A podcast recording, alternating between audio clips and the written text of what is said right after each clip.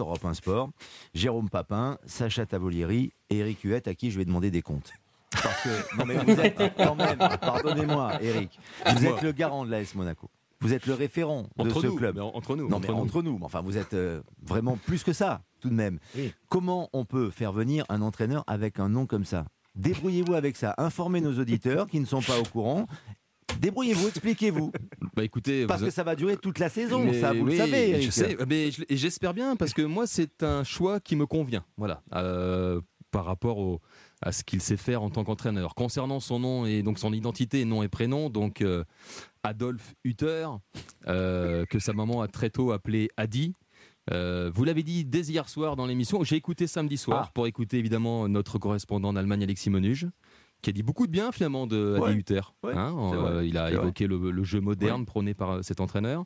Hier, je vous ai écouté également solennellement. Vous avez entendu le, sourire- le fou Là, rire effectivement, là, c'est parti euh, en- un peu en fou. Bah oui, oui. Euh, donc, euh, pour préciser pourquoi Adolphe Hutter, parce que, et vous l'avez dit hier soir, mais pour ceux qui n'ont pas pu écouter hier soir, son oncle qu'il n'a jamais connu est décédé à 27 ans.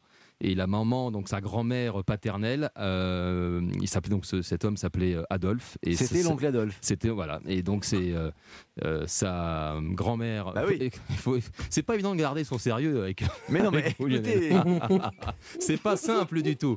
Donc je reprends mes esprits juste pour préciser donc que la, Adolphe, la- la- la grand-mère paternelle d'Adi Hutter voulait qu'il y ait euh, encore un Adolphe dans la famille.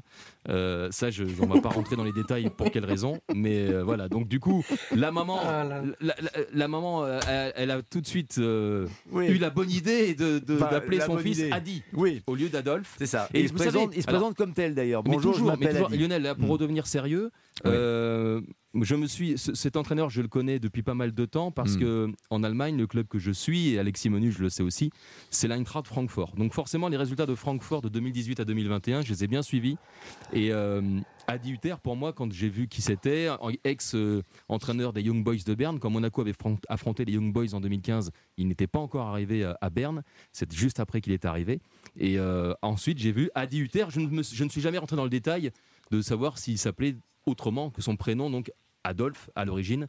Moi, j'ai toujours dit Adi Hutter. Et j'ai appris Mhm. euh, à Francfort, effectivement, en 2018, il a évoqué auprès de pas mal de journalistes allemands cette, euh, euh, cette histoire donc, par rapport à sa grand-mère maternelle. Et c'est là que j'ai compris qu'il s'appelait en fait initialement Ouais. Adolphe. Jérôme, heureusement que vos parents vous ont pas appelé Jean-Claude Oui. ou Jean-Pierre. Ou Jean-Pierre. Ah, Hein ça, ça- ça- ça aurait pu, mais j'en ai euh, déjà suffisamment souffert quand même. euh. C'est vrai Euh, Oui, oui, petit euh, au passage quand j'étais sur Ah les oui bancs de la fac, euh, puisque c'était pile au moment de. La on va fameuse pas- papinade Euh, oui, la fa- surtout le- fameux, on va pas y aller, JPP à la Coupe du Monde et, euh, et le cacolac et les pizzas. et, euh, donc euh, un grand, grand merci à Un tous mes cacolac, professeurs que j'ai un eu en cacolac. fac. Ouais, le cacolac, les pizzas. Canto, Canto. Et Canto, Canto, on va pas y aller à la Coupe du Monde, hein, hein Canto Reviens, JPP, reviens, mais tout ça. Non, mais moi Bah, pourquoi j'ai. C'était pour bref. vous ça. Ouais, c'était pour moi. Euh, donc oui, non, heureusement par rapport à ça. Alors, maintenant, une fois que euh, euh, euh, ça est dit, néanmoins, néanmoins, néanmoins, pour lui, euh, je, enfin, moi, j'étais un peu surpris par, par le choix du, du club.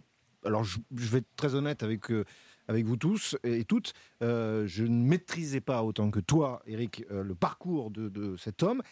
Mais ce que je croyais comprendre de Monaco, c'est qu'ils avaient des ambitions euh, qui euh, voulaient les emmener euh, assez loin sur euh, la scène européenne. Et alors peut-être qu'il le fera, mais euh, néanmoins, euh, vous êtes d'accord avec moi que celui qui va vous permettre d'attirer les étoiles, euh, c'est normalement déjà une première euh, constellation qui brille. Je ne dis pas que celle-ci ne brille pas, il y a des gens qui peuvent être dans l'ombre un petit peu plus et euh, euh, être aussi brillants que les autres. Néanmoins, c'est quand même pas le nom qu'on attendait le plus sur, euh, euh, du- sur, sur le rocher quand même. On, Il n'y a, pas- il y a là-dessus. pas 36 noms qui ont circulé, euh, Jérôme. Euh, le seul nom, le seul nom auquel tu fais allusion, pour moi, c'est José Mourinho, parmi les entraîneurs libres actuellement. Voilà, ça, ça t'aura amené des, des paillettes dans, dans- dans les yeux. Le problème, c'est que Monaco, et je vais Sacha, laisser Sacha s'exprimer aussi sur le sujet, c'est que Monaco n'est pas européen. Il n'y a pas de Coupe d'Europe. Il y aura un match par semaine. Donc il faut, pour relancer le club, un entraîneur de la trempe de Nico Kovac, comme l'a très bien souligné Alexis dès samedi soir. Et moi, quand euh, j'ai, dans un premier temps, euh, appris qu'il y avait la piste Hutter qui euh, se dessinait à Monaco, j'ai dit, mais Adi Hutter, c'est du Nico Kovac tout craché. Et moi, ça me convient parfaitement. Parce qu'il faut, et ça c'est Marc Libra qui le disait hier soir, non c'est Grégory Schneider qui disait hier soir il faut lutter contre la douceur monégasque. Avec des entraîneurs comme ça, c'est parfait pour remettre des joueurs d'aplomb en état de marche et aller vers l'objectif, le, podium. Est-ce une ambition en berne pour la S Monaco la saison prochaine euh, qui va démarrer très bientôt, Sacha Tavolieri, ou euh, tout simplement une phase de reconstruction avec cet entraîneur, Adi Hutter? Mais je pense que surtout, euh, et c'est important de, de- de le souligner, c'est un entraîneur qui convient totalement. Et alors c'est intéressant de souligner aussi parce qu'il commence à prendre un peu plus de recul dans le board de l'AS Monaco, mais c'est un homme qui convient au système et à la stratégie sportive, euh, même en termes de jeu, que voulait depuis le départ Paul Mitchell.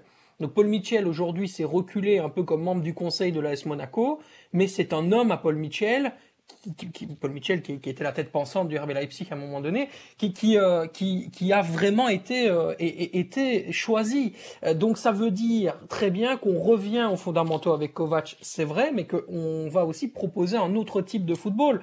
C'est un homme qui joue déjà dans un système à 3, donc 3-4-2-1, ça va changer par rapport à ce que proposait euh, Philippe Clément. Et puis surtout, c'est c'est- c'est- pressing très haut, c'est euh, des, des, des consignes individuelles par joueur pour aller récupérer le ballon très très haut dans le jeu. Ça va ressembler à ce que fait Niko Kovac, mais ça va surtout ressembler plus à ce qu'a toujours voulu en fait au départ euh, euh, Paul Mitchell, dont on ne savait pas vraiment en fait s'il allait rester ou pas. On sait que lui, ça fait depuis pratiquement un an qu'il souhaite essayer de d'aller chercher des clubs en Angleterre dont il aimerait devenir directeur euh, sportif. Pour le moment, il n'y arrive pas, mais euh, on- voilà, c'est intéressant en tout cas comme, comme choix. À voir aussi euh, dans la, la combinaison, bien sûr, avec le nouveau directeur euh, du football professionnel euh, qui a signé du côté de l'AS Monaco, euh, qui est Thiago Scuro, à voir un peu comment est-ce que ça va matcher durant la saison. Je suis très curieux.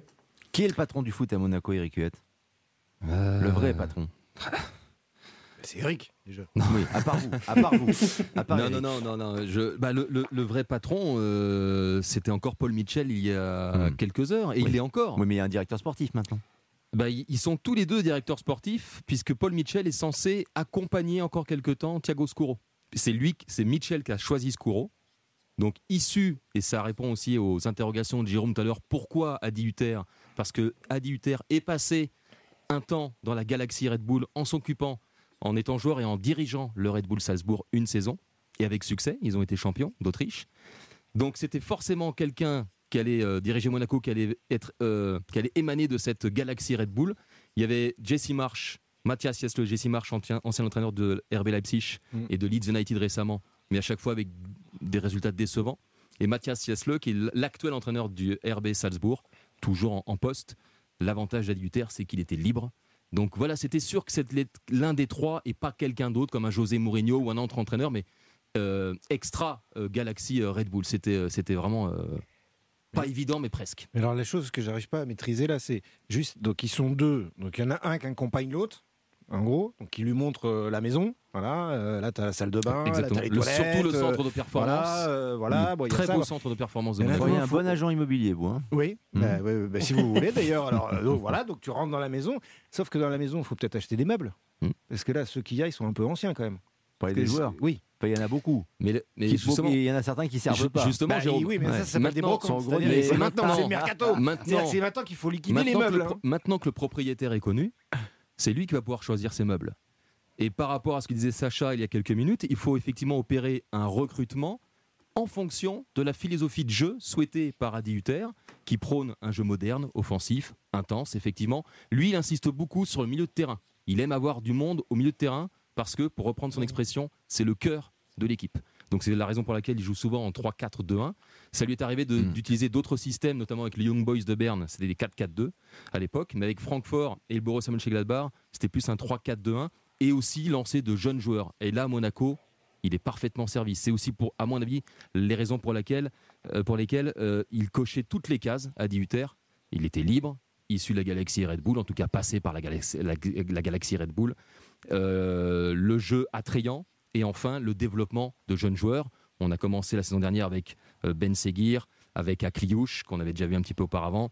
On a découvert Edan Diop, le frère de Sofiane. Là, vous allez découvrir d'autres jeunes joueurs qui ont gagné la Gambardella il y a quelques mois avec euh, Frédéric euh, Barilaro, l'entraîneur donc des, des U19. Donc euh, moi, je trouve ça, je trouve ça assez séduisant, en tout cas sur le, le Mhm. papier. euh, dans la mesure en plus où Monaco n'aura qu'un match par semaine.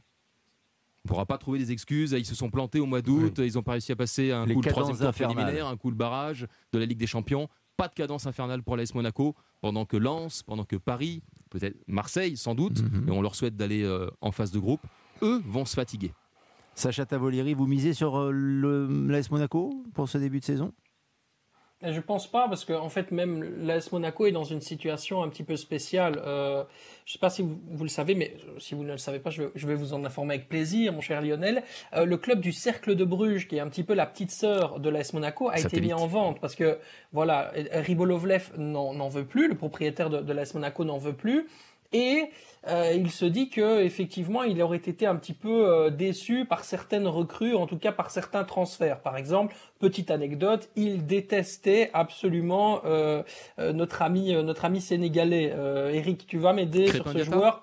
Voilà, Crépin Diatta. Eh ben Crépin pour lui, c'est la plus grande des la, la- la plus grande des défaites euh, possibles au niveau du mercato. Il a complètement raté. Donc ça veut dire que il n'a pas nécessairement envie de prendre des risques dans le mercato des transferts. Ça va être un mercato, je pense, qui va être euh, un petit peu attentiste. Et selon ça, ça définira bien sûr les, euh, je dirais, les ambitions de, de l'AS Monaco. Mais il n'est pas question du tout d'aller euh, justement euh, transférer à tout comme par exemple il avait pu être le cas l'été dernier, avec un mer- mercato quand même très intéressant, notamment le, le recrutement de, de Minamino, on- dont on attendait énormément et qui n'a pas été euh, notamment à, à la hauteur de, de ses ambitions. Mais je pense aussi que l'idée, euh, ça va être de faire plus, de plus en plus jouer les jeunes, avec notamment la, la belle euh, révélation cette saison avec Ben Seguir. Ben, on a envie de continuer à faire confiance à ces jeunes-là et les entourer avec des hommes d'expérience, un Wissam Ben Yedder, un Kevin Voland, etc. Eric Huet en deux mots? Et je citerai, pour aller encore plus loin, Brel Mbolo, surtout, qu'en plus à 18h a côtoyé à Mönchengladbach. Évidemment Alexandre Golovin et Mohamed Kamara. Une autre époque de l'AS Monaco dans la fin des années 70, début des années 80, il y avait une équipe formidable. On va s'amuser d'ailleurs à les identifier euh, tous ensemble. Mais les Moisans, euh, les Courbis, euh, les Ettori notamment étaient là, faisaient briller. Et il y avait aussi un certain Christian d'Alger, magnifique joueur qui nous a quittés avant-hier. On en parle dans quelques instants avec Eric Huette, Jérôme Papin et Sacha Tavolieri. À tout de suite.